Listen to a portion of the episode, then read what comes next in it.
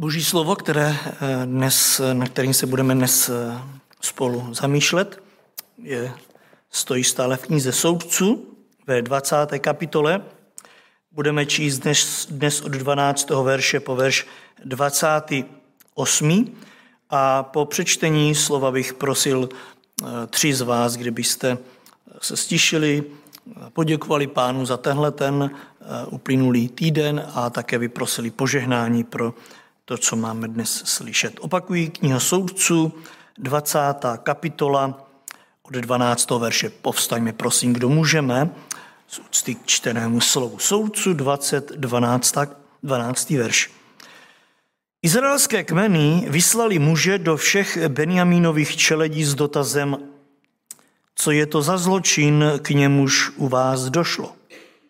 I hned vydejte ty gibejské ničemi, na smrt s nimi, ať odstraníme z Izraele zlořád. Ale Benjamínovci nechtěli výzvy svých bratří Izraelců uposlechnout. Zhromáždili se z měst do Gibeje, aby vytáhli do boje proti Izraelcům. Onoho dne bylo napočteno Benjaminovců z měst 26 tisíc mužů ozbrojených mečí. Mimo 700 vybraných mužů napočtených z obyvatelů Gibeje. Ze všeho toho lidu bylo 700 vybraných mužů leváků. Každý z nich vrhal kameny prakem na vlas přesně a neminul se. Izraelských mužů bez Benjamínců bylo napočteno 400 tisíc mužů ozbrojených mečí, sami bojovníci. Zvedli se a táhli vzhůru do Bételu, aby se doptali Boha. I ptali se Izraelci, kdo z nás má táhnout do boje s Benjamínci první? Hospodin odpověděl, první bude Juda. Tak se Izraelci ráno zvedli a položili se proti Gibeji. Izraelští muži vytáhli do boje s Benjamínem a seřadili se k bitvě proti Gibeji. Tu z Gibeje vyrazili Benjamínci a vnesli onho dne do Izraele zkázu. Srazili k zemi 22 tisíc mužů. Ale lid, izraelští, ale lid izraelští muži se vzchopili a opět se seřadili k boji na místě, na něm se seřadili prvního dne. Předtím však Izraelci táhli z hůru do Bételu a plakali před hospodinem až do večera. Potom se hospodina doptávali, máme znovu podstoupit boj se syny svého bratra Benjamína? Hospodin odpověděl, táhněte proti němu. Druhého dne se Izraelci utkali s Benjamínci ale i druhého dne proti ním vyrazil Benjamín z Gibeje a znovu vnesli mezi Izraelce zkázu. Srazili k zemi 18 tisíc mužů, ačkoliv všichni byli ozbrojeni meči. Vytáhli všichni Izraelci, totiž všechen lid, z hůru a přišli do Bételu.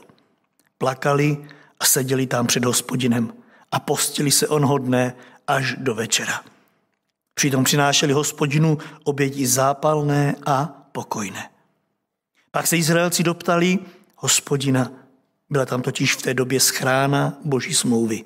A v té době stával před ní Pinchas, syn Eleazara, syna Áronova. Tázali se, máme pokračovat dál ve válečném tažení proti synům svého bratra Benjamína, anebo toho máme nechat. Hospodin odpověděl, vytáhněte, neboť zítra ti je vydám do rukou. Tolik čtení z písma. Téma této dnešní biblické hodiny začíná stejným tématem jako už po mnoho pátku předtím, a sice život v zaslíbené zemi.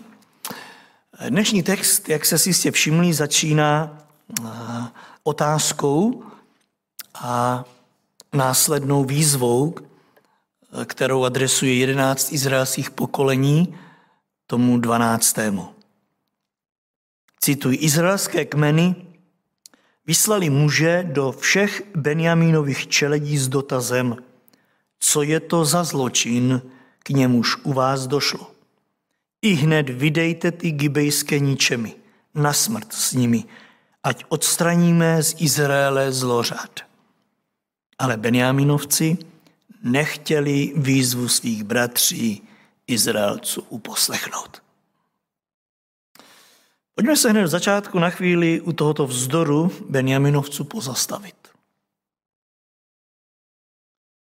Jedenáct izraelských pokolení k ním vysílá posly a žádá je, aby jim zodpověděli otázku, jak je možné, že se u nich stal tak, tak, takový zločin, že se u nich stala taková hrozná věc. A následně vyzvali, vydejte nám ty ničemi. Doslova ničemi. Vydejte nám ty hříšníky, kteří se toho dopustili. Tím odstraníme z Izraele to zlo. A teď tam čteme Benjaminovci, ale výzvy svých bratří, všimněte si, bylo jich víc, adresované za sebou, množné číslo. Benjaminovci výzvy svých bratří nechtěli uposlechnout. Prostě se postavili proti a odmítli tyto hříšníky vydat. Pojďme se na chvíli tohoto vzdoru pozastavit a ptát se, proč Benjaminovci odmítli vydat ty, kteří se provinili tak hrozným hříchem. Vždyť Benjamín, pokolení Benjamín, moc dobře vědělo, že hřích, kterého se dopustili jejich bratři a vůbec to pokolení, že se Bohu nelíbí. Oni se dopustili hříchu homosexuality a Izrael věděl, že toto se nedělá. Věděli, že cizoložství, kterého se následně na oné ženě, kterou utírali k smrti, věděli moc dobře, že to je hřích. Jak to, že vůči výzvě těch jedenácti pokolení se postavili tak tvrdě a odmítli s nima spolupracovat?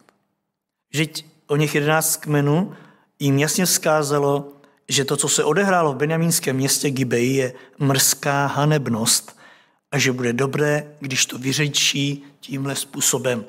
Když vydají ty, které se toho dopustili a všechno se uklidní.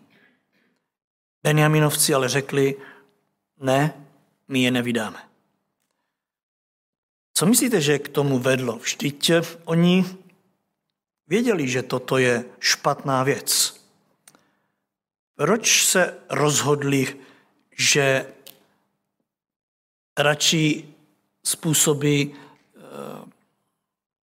tragédii celému pokolení, než aby se rozloučili s těmi, kteří k tomu měli tak blízko. Co myslíte, jaké důvody vás napadnou v takovémto směru? Proč se takhle rozhodli? Co myslíte? Vydejte ty muže, kteří to udělali. Ať nemusí dojít k válce, ať nemusí dojít k tragédii. Skázal jim, nevydáme. Co byste uvedli jako důvod, že se takhle rozhodli? Nebo co nás vede k tomu, že i když víme, že něco takového se jiném případě třeba stane, co nás vede k tomu, že i když víme, že to není dobré, proč se postavíme na raději na stranu zla? Toto pokolení se postavilo na stranu zla naprosto jasně a nechtělo ustoupit a nechtělo to vypořádat tímhletím způsobem. Co vede člověka k tomu, že se postaví na opačnou stranu? Nenapadá vás nic? Chybím bázeň před Bohem?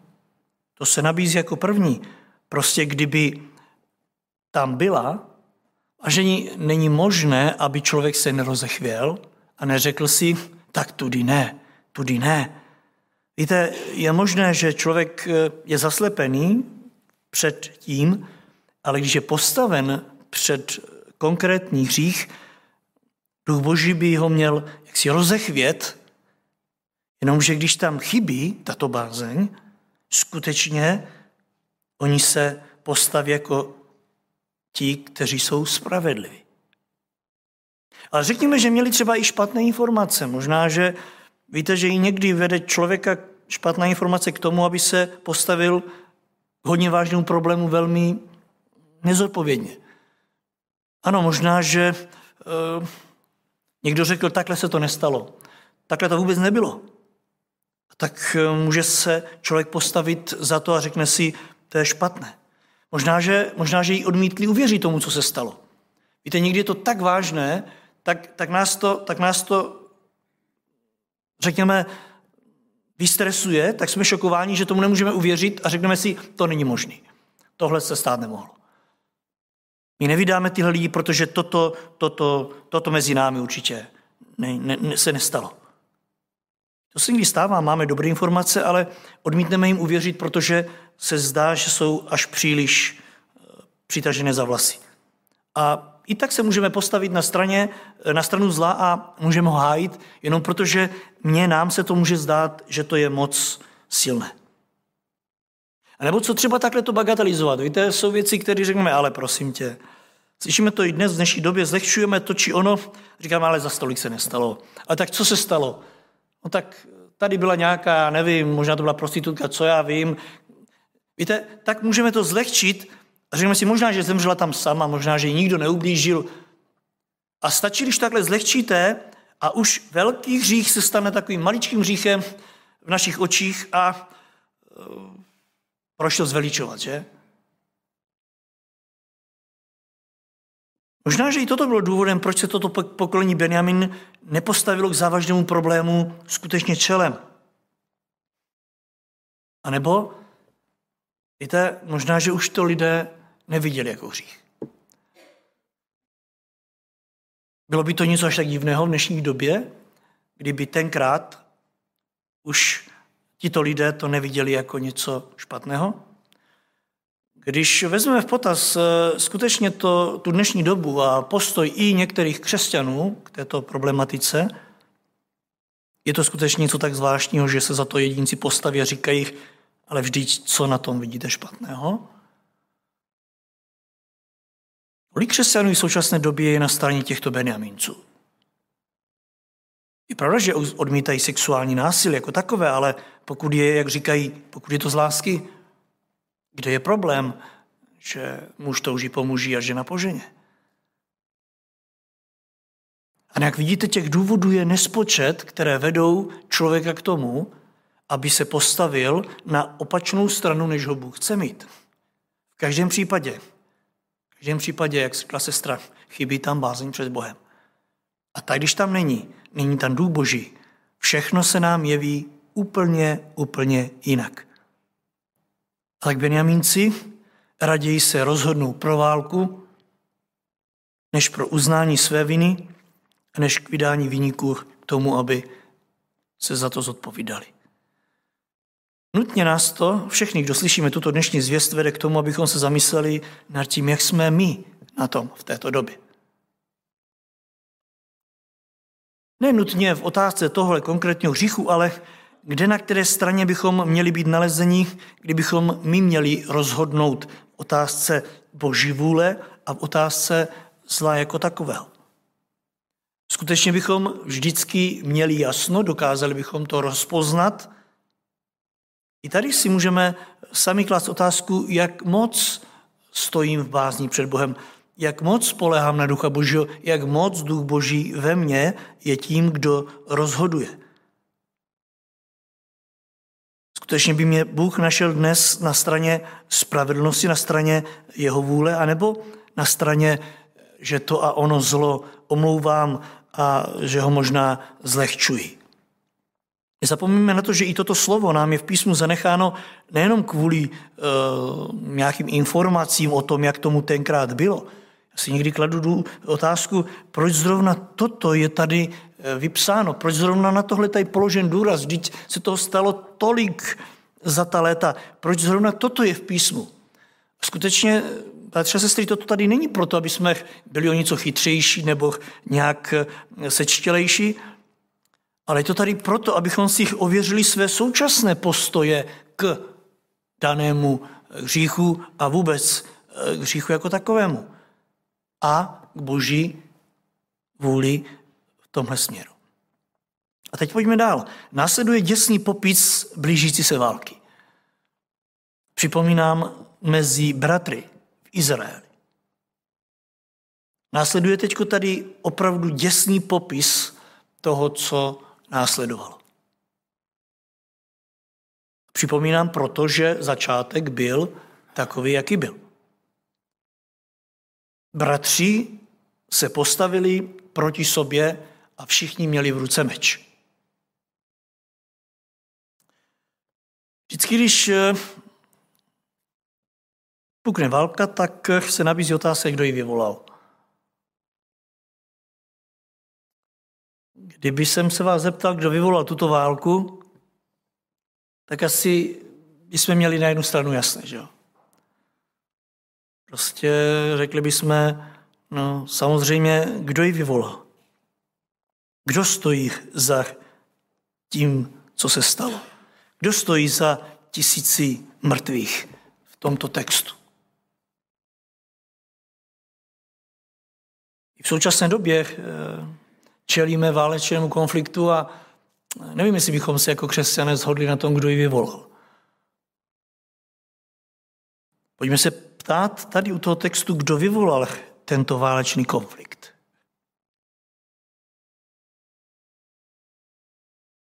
Koho byste určili za vyníka? Kdo to vyvolal? Benjamínci nebo jedenáct izraelských pokolení zbylých? Četli jsme v minulém textu, že všichni, jedenáct pokolení Izraelců, se sešli do Mispy jako jeden muž. A aniž by věděli, co se stalo přesně, všichni u sebe měli meč. Mějte připravení k boji. A když se dozví, jak to všechno bylo, jejich odhodlání zničit Benjamínské se ještě znásobilo. Minulá biblická končila slovy 20. kapitola 10. verš. Vyberme ze všech izraelských kmenů deset mužů ze sta, sto z tisíce, tisíc deseti tisíců, aby opatřovali potravu pro lid, který přitáhne proti Benjamínské Gibej, aby odplatil za všechnu hanebnost, které se v Izraeli dopustila. Tak se zhromáždili všichni muži k městu, semknutí jako jeden muž. Vnímejte, připravení zautočit. Takže na první pohled samozřejmě jedenáct izraelských kmenů vyvolalo konflikt, válečný konflikt. Než takhle udělali, podívejte, oni vysílají do jednotlivých benjamínských měst muže svých zvouch, aby vydali ty ničemi a hrozící válku zastavili. A teď jsme četli, Benjamínci nechtěli výzvy svých bratří Izraelců poslechnout. A opak zhromáždili se z měst do Gibeje, aby vytáhli do boje proti Izraelcům. Jinými slovy, odmítli smír. Tak tedy kdo může za tu bratrovražednou válku? Ti to přišli, jasně jim dali najevo, vydejte je, jinak zautočíme. Ti to řekli, nevydáme a také tasili meč. Teď to zase vypadá, že Benjamínci měli ustoupit. Proto, jak jsem řekl, i v tom, co se děje, nenajdeme ani v současné době jasnou odpověď, kdo, kdy, kde, jak. Ale podívejte se moc dobře, kdo za to mohl. Vždycky to byl, vždycky to je a vždycky to bude hřích. Hřích plynoucí z lidských neobrácených srdcí. Vždycky vyvolává svárech, vždycky vyvolává válku, vždycky vyvolává neklid a všechno kolem toho. Vždycky to vyvolává neobrácené srdce, neznovu zrozené srdce.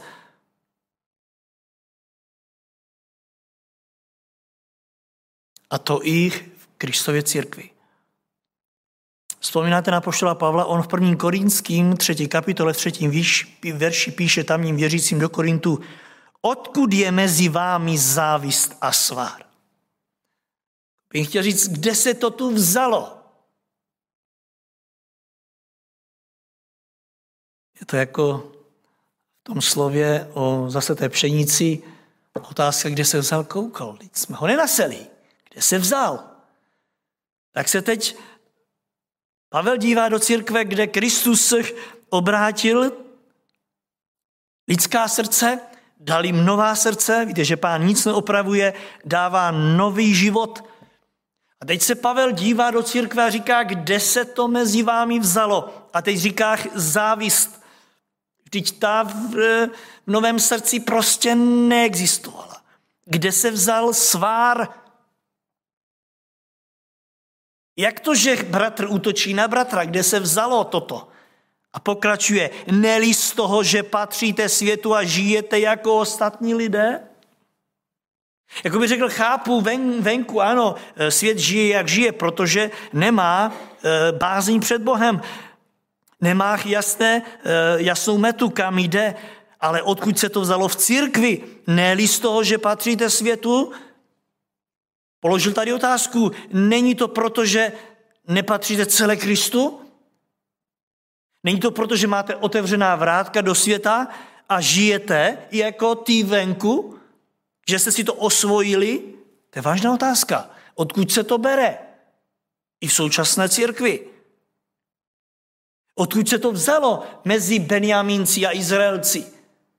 Odpověď je jasná. Jedni jak druzí dělali, co sami uznali za vhodné. Nikdo se neradil s Bohem. Ti to slyšeli, že tady se stal hřích, zbudila se v nich pocit spravedlnosti, ta silý meč. Ti ostatní mysleli si, že ustoupí, jenže oni neustoupili a už byli v sobě. Pochopitelně ani jinak tohle nemohlo dopadnout. Nemůže to dopadnout jinak. Ale pojďme ještě dál v našem textu. Mě velmi zaujal tady onen nepoměr v řadách bojovníků. Podívejte se, počet izraelských vojáků, všimli jste si, jaký byl? Kolik měli Izraelci vojáků?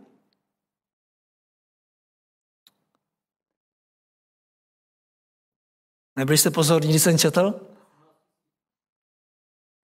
400 tisíc vojáků mělo 10, 11 izraelských kmenů k dispozici. 400 tisíc vojáků. Benjamínci, kteří e, nechtěli eh, vydat ty muže a kterým hrozil e, válečný konflikt, měli 26 tisíc. Byl jste blízko, bratři, úplně. 26, to je zajímavé, 26 tisíc proti 400 tisíců. Přesto Benjamínci do toho jdou.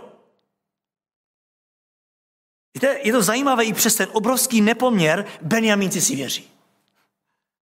Můžete to pochopit? Teď dopředu to bylo prohraný, ne? Jak je možné, že Benjamínci z 26 tisíci vojáky jdou proti 400 tisíců? Víte, někdy jsme to svědky u psu, nevím, jestli jste to někdy všimli, eh, malý pejsek eh, někdy na vodítku, drží ho páníček, takový malý, že by ho pomalu, máte strach, že odfoukne vítr, proti němu jde bulldog a on si na něj věří. On si na něj troufá. Prostě napne to vodítko a štěká a štěká a říká, já bych si tě podal. A já jsem si někdy všiml, jak ty velcí psi tak koukají na to štěkajícího malého a vůbec nereagují. Eh, jen tak se dívají a já jsem si jednou říkal, asi si říká, to nemyslíš vážně. Jako to nemyslíš vážně, že ty jako by si s námi troufl. Ale ono to vypadá, že kdyby mu povolil vodítko, tak on by na ní skočil. Ale asi jenom jednou. Přesto i ten malý pejsek si to nespočítá, že to je dopředu prohrané tak se mi to jeví tady, je to až směšné, eh, prostě 26 tisíc si troufá na 400 tisíc.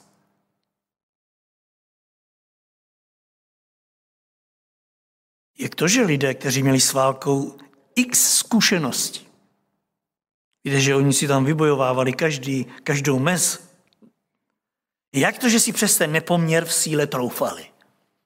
To je taková otázka, u které jsem chvíli opravdu strávil. Jak je možné, že do toho šli, když si to dopředu mohli vědět, že to ztratí? Co myslíte, napadá vás nějaká odpověď? Proč do toho šli přes ten nepoměr? Vždyť jim došlo, že to pokolení za chvíli už nebude. 426 tisíc.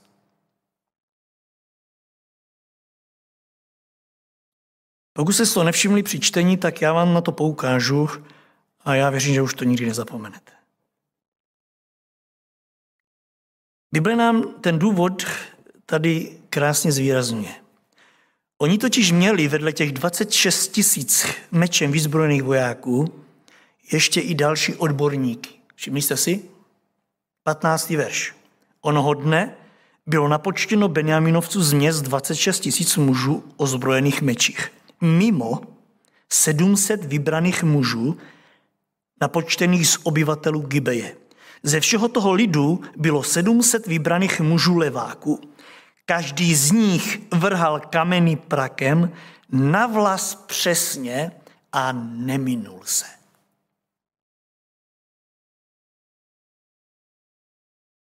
Přisíhnu se, že někdy nad touto informací přemýšlím. Na vlas přesně a neminul se. Už víte, z čeho plíne naše tělesná jistota nejednou? I když je tam ten nepoměr? Z odborností nejednoho kolem nás. Nebýt těchto 700 vybraných bojovníků, kteří byli pověstní, že levou rukou vrhali kamenných prakem na vlas přesně a neminuli. Nebyt těchto odborníků, myslím, že Benjaminci by nešli do boje. Ale v nich měli jistotu. V nich měli jistotu. Navíc všimli jste si, odkud těchto 700 vojáků bylo? Odkud pocházeli tito odborníci? Z Gibe. Vnímejte, z toho města, které bylo hříšným městem. V Gibeji se totiž praktikovala ona hříšnost. Tam onu žen utírali k smrti. A tak se zdá, že se nás spojuje onen pomyslný článek. Proč Benjaminci nechtěli vydat ti ničemi? Možná, že to byli právě tito lidé, kteří tvořili silné jádro jejich armády. Ale to je jenom domněnka. Tak či tak lidská přesnost, vojenské umění na vlast přesně, jak vidíte, může zastínit hospodina. Velmi lehce. Když jsme tak dobří, že se trefíme na vlas přesně, to znamená, jako kdybyste vystřelil deset kulek do jedné díry. To je na vlas přesně. Na vojně se tak trošku tomu eh, smáli, když eh, jste vystřelil tři eh, náboje a v tom terči byla jenom jedna díra, tak někdy ten kapitán říkal, ty dvě šly určitě tou stejnou, protože nemohl najít. Tak tě chtěl povzbudit, že si je trefil asi do ty stejný. Ale ty si věděl v tu chvíli, že si je trefil mimo. Tady Bible říká, že tito lidé prakem šli úplně přesně. Na vlas. Přesně. Víte, když jste takhle dobrý, tak k čemu Bůh? K čemu Bůh, když jste takhle přesnej? Všimněte tady jedné důležité myšlenky. 11 pokolení se čtyřmi tisíci vojáky hledá tvář Boží předtím, když to pokolení Benjamín ani náznakem. Ani náznak. Prostě oni si věří. Tak se ptejme, kolikrát od té doby to přesně takhle dopadlo v církvi. Kolikrát to takhle dopadlo v našich rodinách. Jsou jedinci, kteří se ani dnes podpadnutí, jako tehdy pokolení Benjamin, nevrací k Bohu. Dejme si na to velmi pozor, velký pozor. Velmi rychle se stanete sami sobě Bohem, velmi rychle. Protože se vám zdá, že v tom a jste prostě dobrý, že si vystačíte. A je jedno, že se všechno jeví jako nepoměr. Já byl vás utvrdí v srdci, že vy na to máte. Zde bych ještě na chvíli se zastavil u jedné takové věci, mohlo by vás to zajímat. Jméno Benjamín v překladu znamená milovaný syn, doslova syn pravice. Máme to i tady v poznámkách dole pod čarou ekumence. Byl to syn pravice. Nyní z jeho pokolení vzešlo 700 odborníků ve střelbě z praku. S jakou rukou? Z levou. Mistří ve střílení z praku levici. 16. verze. Ze všeho toho lidu bylo 700 vybraných mužů leváků. Nic proti levákům, abych nebyl špatně pochopen. Tady víte, osobně vnímám jakýsi duchovní eh, důkaz takového duchovního obratu špatným směrem. Byli to syny pravice a písmo říká, že byli dobří v levici s levou rukou. Sým pravice je mistrem levice. Ano, i takhle se to velmi rychle může přehoupnout i Kristově církvi. Na tom založí svou sílu a jde jak jinak než proti bratřím. Jinak to ani být nemůže. Tak se ptejme, protože to se doslova nabízí, v jakém stavu jsou, jsme my dnešní bratři, v jakém stavu jsme my dnešní Kristova církev, co je takzvaně na stolech. Chystáme se denně na válku s nepřítelem ďáblem, jak jsme k tomu písmem vyzvání, anebo mezi sebou. Povídá našemu jednání význam našeho jména Kristovec, jsme stále součástí té boží pravice, nebo jsme v jednání duchovní leváci. Nás si dnes pán vede podle své vůle, obrušuje svým slovem podle jednotlivé potřeby každého, jak nás vidí. A teď se posudíme ještě opět kousek dál v našem textu. Izraelských, 11 izraelských kmenů se z Mispy vydá do Betelu, a to opět proto, aby dodali duchovní vážnost tomuto tažení. Betel, jak víte, bylo místo, kde se setkávají s Bohem, jak už jsme řekli minule. Hospodin je tam pouze tázán na pořadí, nikoliv na souhlas.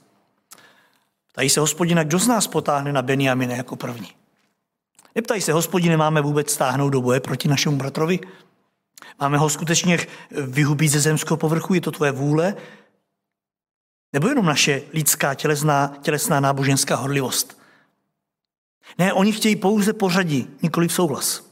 Souhlas ten už si odsouhlasili sami, ten už mají. Bože, učí nám, kdo má jít první napřed, ať to teda je eh, duchovní, ať neřekne, že jsme se vůbec neradili. My už jsme na cestě a teď řekni, kdo má jít první. Jak vidíte, oni končili božím slovem místo, aby jim začínali. U Boha hledali souhlas tím, pro co se předtím sami rozhodli. Neváhejme se i v tomto směru ptát, co by se stalo, kdyby se hospodina natázali předem. Myslíte si, že by došlo k této nesmyslné bratrovražené válce? Já myslím, že ne. Izrael se ale neptá, on to bere do svých rukou a ví, že Benjamin musí být vyhlazen. Myslí si, že tím vyřeší hřích, bez aby si uvědomil, že hřích je i v jeho středu. Ptejme se, souhlasí Bůh se vším, co dělám a vůbec je součástí všech našich debat, následných rozhodnutí, všech našich schůzí, a nebo jenom přihlíží tomu, jak my moc dobře víme, co máme dělat. Podívejte, Izraelci chtějí vymítit zlořád. Potud všechno krásné. Je skutečně požehnaný pohled na to, jak se všech izraelských, jedenáct izraelských pokolení, jako jeden muž říká byl dvakrát, jako jeden muž, zhodnou na tom, že hřích vyžaduje trest. Je to krásné vidět. Je krásné vidět, jak se zhodnou jako jeden muž, že toto nesmí v Izraeli už se opakovat. Ale to, co je na tom smutné, je, že chtějí hřích vymítit ve své síle. Že tasí meč. Myslí si, že tím ho dostanou z Izraele. Moc prosím, neuchylujme se k tomu. Nesnažme se trestat hřích bez boží moci. Moc, takzvan, eh, takzvaná zatočit s hří, moc takzvanou zatočit s hříchem má skutečně jenom Bůh. Pokud nepřijdeme k němu s prozbu, aby učinil tak on, my pouze jenom píchneme do takzvaného vosího hnízda a pak víte, co se děje. Obrátí se to proti nám. Můžeme uvést jeden příklad ze Nového zákona, skutky 19, tam od 15. verš eh, čteme o nějakých eh, mužích, patřili, byli to synové, jako si Skévy, citují zlý duch, jim řekl, Ježíše znám a o Pavlovi vím, ale kdo jste vy? Oni si též hráli na eh, křesťany, hráli si na to, že mají eh, moc vymítat zlého ducha. Když se proti němu postavili, tak čteme tu člověk, v kterém byl ten zlý duch, se na ně vrhl, všechny je přemohl a také zřídil, že z toho domu utekli nazí a plní ran. Ano, Ježíše znám, o Pavlovi vím, ale ty seš kdo? Kdo seš, že si troufáš? Víte, někdy i my horlíme, ale bez umění a výsledky nemusíme domýšlet. Teď pojďme dál. Čteme docela zvláštní věc. Na otázku, kterou hospodinu položili, kdo z nás má táhnout do boje s Benjamínci první, hospodin odpověděl, první bude Juda. Tak se Izraelci ráno zvedli, položili se proti Gibej. Tu z Gibe vyrazili Benjamínci a vnesli onoho dne do Izraele zkázu a k zemi srazili 22 tisíc mužů. Neděsí vás to? Mě děsí hned dvě věci. Ta první je velmi zarážející. 400 tisíc vojáků vyrazí na 26 tisíc benjaminovců. A výsledek bitvy je 22 tisíc mrtvých bojáků z řad izraelské přesily. Tak to přece nemá dopadnout, ne? Tak to nemělo dopadnout. To by ty naše lidské počty nikdy nedovolili. A tak následuje druhý den další bitva. A výsledek opět nepochopitelný. Jedenáct izraelských pokolení se vrací s porážkou 18 tisíc mužů. Už mají minus 40 tisíc. Připomínám v boji s 26 tisíci bojovníky. Jak to pochopit? Navíc, když, a to je ta druhá věc, která mi děsí, byl to hospodin, kdo jim určil pořadí. Řekl jim, ať Juda jde první. A přitom žádné vítězství se nekonalo. Proč selhal Bůh? Neříkáme to někdy, vždyť jsem byl u toho, když jsem se dokonce i modlil, vždyť jsme se setkali dvakrát před boží tváří s eh, Benjamínci ani jednou, jednou v místě, po druhé v Betelu. A teď jak to pochopit? Jak to pochopit? My jsme si už odpověděli. Hospodin nebyl tázan o to, jestli, jestli tam mají jít, jestli to v pořádku. Jenom chtěl, aby, chtěli po něm, aby jim určil, kdo má jít první. To ale nezaručovalo vítězství. To nezaručovalo vítězství. Víte, my někdy můžeme stanout z kolena a říct si, ale vždyť já jsem, já jsem si to vymodlil. To nám nezaručuje vítězství, když my Pánu Bohu řekneme, co máme v úmyslu a chceme od něj něco, aby to duchovně vypadalo. Jenom nějaké pořadí. Izraelci si byli moc jistí, že mají přesilu. Jenom chtěli vidět, kdo má jít první, aby, aby byl vidět. Proto ta sebejistota a proto ta prohra. Víte, že někdy si to v současné době i my jako boží lid pleteme. Říkáme si vždyť, Bůh je u toho, co dělám. A jak vidíte, nemusí tomu být. Může být u toho, ale není v tom. A to je velký rozdíl. Tak si to hlídejme. Proč by Bůh měl zjednávat vítězství, když ho to nežádáš? Proč, když si věříš, že to dáš bez něj? Tak závěrečná část je to biblicky. Pojďme věnovat otázce, co si z toho těchto jedenáct pokolení izraelských vzalo. Čím se poučilo a co si uvědomilo po dvou obrovských prohrách, kdy 40 tisíc lidí zemře. To je tak obrovská, navíc opakovaná porážka nebyla normální a oni to si uvědomí tak nutně přemýšlí, co se stalo. Víte, co si uvědomili? Že v množství není síla. A to by pán chtěl, věřím, aby jsme si uvědomili dnes večer. V množství není síla. Stejně tak, že ani Bůh je nevnímá jako dokonalé. Oni chtěli eh, vymítit zlořád z Izraele s hříchem ve svých srdcích. A bez sporu si uvědomili i to, že Bůh je chce mít blíž, než jsou. V tu chvíli je jejich vůle zlomena. Podívejte, oni už nechtějí rozhodovat sami. A není divu, že všude tam, kde je takováto bezprostřední odevzdanost do boží vůle, může Bůh dát své vítězství. Bůh totiž nemůže požehnat žádný čin, kde sobecká vůle člověka chce uplatnit vlastní záměry.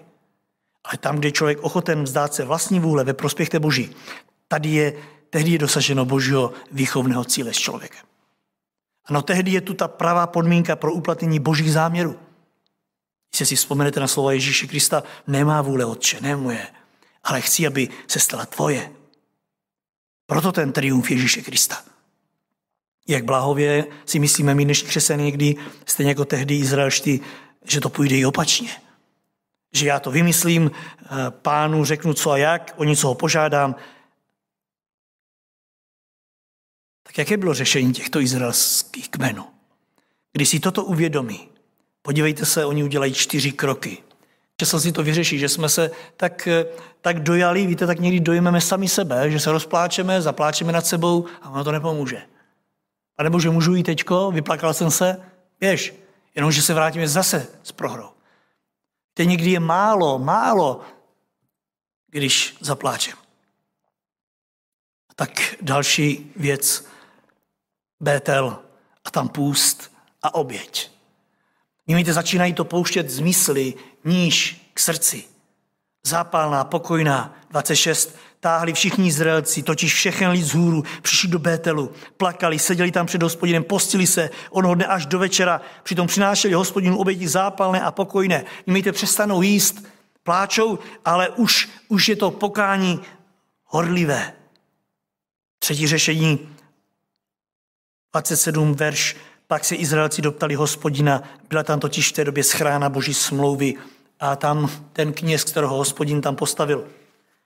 Do té doby měli svoje názory, teď si vzpomenou, že tam je hospodin, že tam je schrána smlouvy, že tam je kněz a teprve, teprve začínají hledat hospodina, takového, jaký je a jak ho znali jejich otcové. A řešení číslo čtyři je upřímná prozba. Říkají, máme pokračovat v boji s bratrem. Poprvé začínají jmenovat Benjamina bratrem. Máme jít do bratrovražené války, pane. Statili jsme 40 tisíc mužů. Máme v tom pokračovat, a nebo toho máme nechat. Podívejte, častokrát ve válce, i když už prohráváš, jdeš dál, jdeš dál, protože nechceš si udělat ostudu. Tito lidé říkají, máme toho nechat, řekni, si toho řekneš, abych toho nechal, my toho necháme. Jsou připraveni přestat. Upřímná prozba. Teď teprve otevřeli svá srdce a dali se k dispozici celé Pánu Bohu. V tu chvíli jim hospodin říká, vytáhněte, protože zítra, zítra vám dám vítězství. Zítra hřích bude poražený. Ano, poprvé je tu schrána zmíněná v knize soudců. Poprvé v závěru knihy je zmíněna tvář hospodinova. Poprvé tady je jich slib ze strany Boží. Zítra ti ho vydám. To, co ve své síle nemůžeš udělat, podívej se, zítra ti to dám do ruku. Zítra trest hříchu vezmu do ruky já a ty ho porazíš. V mé moci. Tak je tu závěr. Bratře a sestry Izraeli do té doby chyběla láska k Bohu. Zůstala jim určitá horlivost, ta, jak vidíte, ta zůstává v náboženství. Můžete zapomenout, že, jste, že, že už Bůh není ve vašem životě, ale ta horlivost náboženská, to tam může zůstat hodně dlouho, ale jak vidíte, to je hodně málo. Hodně málo. Možná i budeme vypadat jako křesťané, ale je to hodně málo. Ten, kdo nemiluje Boha, ten nemiluje ani svého bližního a na tom se to pozná. Tak bych si moc přál, kdyby nás i tento dnešní text, kdyby nás duchovně posunul blíže k Boží vůli, blíže k Božímu slovu. Tudíž nutně nás posune i blíže jednoho k druhému, blíže ke svému bratrovi, blíže i ke své sestře. Amen.